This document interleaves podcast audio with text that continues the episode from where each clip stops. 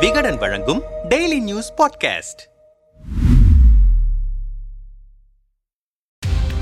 மீண்டும் அடங்க மறுக்கும் கிம். வடகொரியாவின் ஏவுகணை ஆட்டத்தின் விளைவுகள் என்னென்ன? கடந்த மாதம் ஆறாம் தேதி வடகொரியா இரண்டு ஏவுகணை சோதனையை நடத்தியது. அப்போது அமெரிக்காவுடன் இணைந்து தென்கொரிய ஏவுகணை சோதனை கூட்டு ராணுவ பயிற்சி மேற்கொள்வதற்கு பதிலடி தருவதாகவே சோதனை நடத்தப்பட்டதாக தெரிவித்தது வடகொரியா. ஆனால் தற்போது எந்த காரணமும் இன்றி மீண்டும் கண்டம் விட்டு கண்டம் பாயும் குறுகிய ஏவுகணை சோதனையை நடத்தியிருக்கிறது வடகொரியா. இது கிழக்கு கடலோரத்தில் உள்ள டாக்ஸோன் பகுதியிலிருந்து விண்ணை நோக்கி பாய்ந்ததாக தென்கொரியா தெரிவித்துள்ளது. வடகொரியாவின் இந்த நடவடிக்கைக்கு பலரும் எதிர்ப்புகளை தெரிவித்து வருகின்றனர். குறிப்பாக ஏவுகணை சோதனை ஆத்திரம் மூட்டுவதாக இருப்பதாகவும் தொடர்ந்து கண்காணிப்பை தீவிரப்படுத்தி வருவதாகவும் தென்கொரியா கூறியது. இந்த ஆண்டு மட்டும் தற்போது வரை வடகொரியா நாற்பதற்கும் மேற்பட்ட ஏவுகணை சோதனைகளை நடத்தியுள்ளதும் குறிப்பிடத்தக்கது. கடந்த ஆண்டு கொரோனா நோய் தொற்றின் காரணமாக சீனாவிலிருந்து உணவுகள் இறக்குமதி குறைந்த நிலையில் வடகொரியா பெரும் உணவு பற்றாக்குறையை சந்தித்தது. மேலும் அந்நாட்டு மக்கள் நாற்பது சதவீதத்திற்கும் அதிகமானோர் சத்தான உணவு கிடைக்காமல் ஊட்டச்சத்து குறைபாடால் அவதிப்பட்டனர். அதற்காக தீவிர நடவடிக்கைகளை எதுவும் எடுக்காமல் இரண்டாயிரத்தி இருபத்தி ஐந்தாம் ஆண்டு வரை மக்கள் குறைவான உணவு சாப்பிட வேண்டும் என்று வடகொரியா மக்களுக்கு உத்தரவிட்டு அதிர்ச்சியை ஏற்படுத்தினார் அதிபர் கிம் ஜாங் உன். இவ்வாறு பசியால் மக்கள் வாடிய நிலையிலும் தொடர்ந்து ஏவுகணை சோதனையை கைவிடாமல் நடத்தியது வடகொரியாவின் மீது பெரும் விமர்சனத்தை கிளப்பியது. அணு ஆயுத சக்தி மிகுந்த நாடாக உருவாக தொடர்ந்து முயற்சிகளை மேற்கொண்டு வருகிறது என்று சொல்லப்படுகிறது. அதனால்தான் பொருளாதார நெருக்கடியை சந்தித்திருக்கும் நிலையிலும் தொடர்ந்து அணு சோதனையை நடத்தி வருகிறது. குறிப்பாக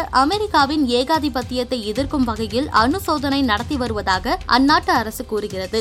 அணு ஆயுத சோதனை நடத்த வேண்டாம் என்று உலக நாடுகள் அனைத்தும் எதிர்ப்பை தெரிவித்து வருகிறது. ஆனால் ஏவுகணை சோதனை தொடர்ந்து நடத்தி வரும் வடகொரியா மீது பொருளாதார தடை விதிக்க வேண்டும் என்று ஐநாவிடம் பல நாடுகள் சார்பாக கோரிக்கை வைக்கப்பட்டது. அமெரிக்கா தென்கொரியா பிரான்ஸ் ஜப்பான் உள்ளிட்ட நாடுகள் இந்த அணு சோதனைக்கு தொடர்ந்து எதிர்ப்பு தெரிவித்து வருகின்றனர். மேலும் ஐநாவின் அணு ஆயுத பிரிவு தலைவர் ரபேல் குரோசி வடகொரியா மீண்டும் ஏவுகணை சோதனை நடத்தியிருப்பது கவலை அளிக்கிறது. இது வடகொரியா ஆயுத தளவாடங்களை போருக்கு தயார் நிலையில் வைப்பதை காட்டுகிறது. ஐநா இதனை உன்னிப்பாக கவனித்து வருகிறது என்று தெரிவித்தார். இந்த நிலை தொடர்ந்தால் பொருளாதார தடையை விதிக்கும் சூழல் உருவாகும் என்கின்றனர். இந்த பிரச்சனையை உற்று நோக்குபவர்கள். ஆயிரத்தி தொள்ளாயிரத்தி ஐம்பதாம் ஆண்டு நடந்த கொரியா போரின் போது வடகொரியா தென்கொரியா என இரு நாடுகளாக பிரிந்தது. அதன் பிறகு தொடர்ந்து இரு நாடுகளுக்கு இடையிலும் பகை நிலவி வருகிறது. தென்கொரியாவை வீழ்த்த வடகொரியா தொடர்ந்து அணு ஆயுத சோதனையை நடத்தி வருகிறது. இதனால் தென்கொரியாவுக்கு ஆதரவாக அமெரிக்க ராணுவமும் இணைந்து வடகொரியாவை எதிர்க்க படைகளை தயார் செய்து வருகிறது. இந்த நிலையில் கடந்த வாரத்தில் ஒரே நாளில் மட்டும் வடகொரியா இருபத்தி மூன்று ஏவுகணைகளை தென்கொரியா எல்லையை நோக்கி வீசியிருக்கிறது. அவற்றில் ஒரு ஏவுகணை இரு நாடுகளுக்கும் இடையில் அதாவது தென்கொரியாவின் சோக்சோ நகரில் இருந்து அறுபது கிலோமீட்டர் தொலைவில் இருக்கும் கடல் எல்லையில் விழுந்துள்ளது. மேலும் நூற்றுக்கும் மேற்பட்ட பீரங்கி குண்டுகளையும் கிழக்கு கடற்பகுதி பகுதியில் வீசிய வடகொரியாவுக்கு பதிலடி கொடுக்கும் வகையில் தென்கொரியாவும் மூன்று ஏவுகணைகளை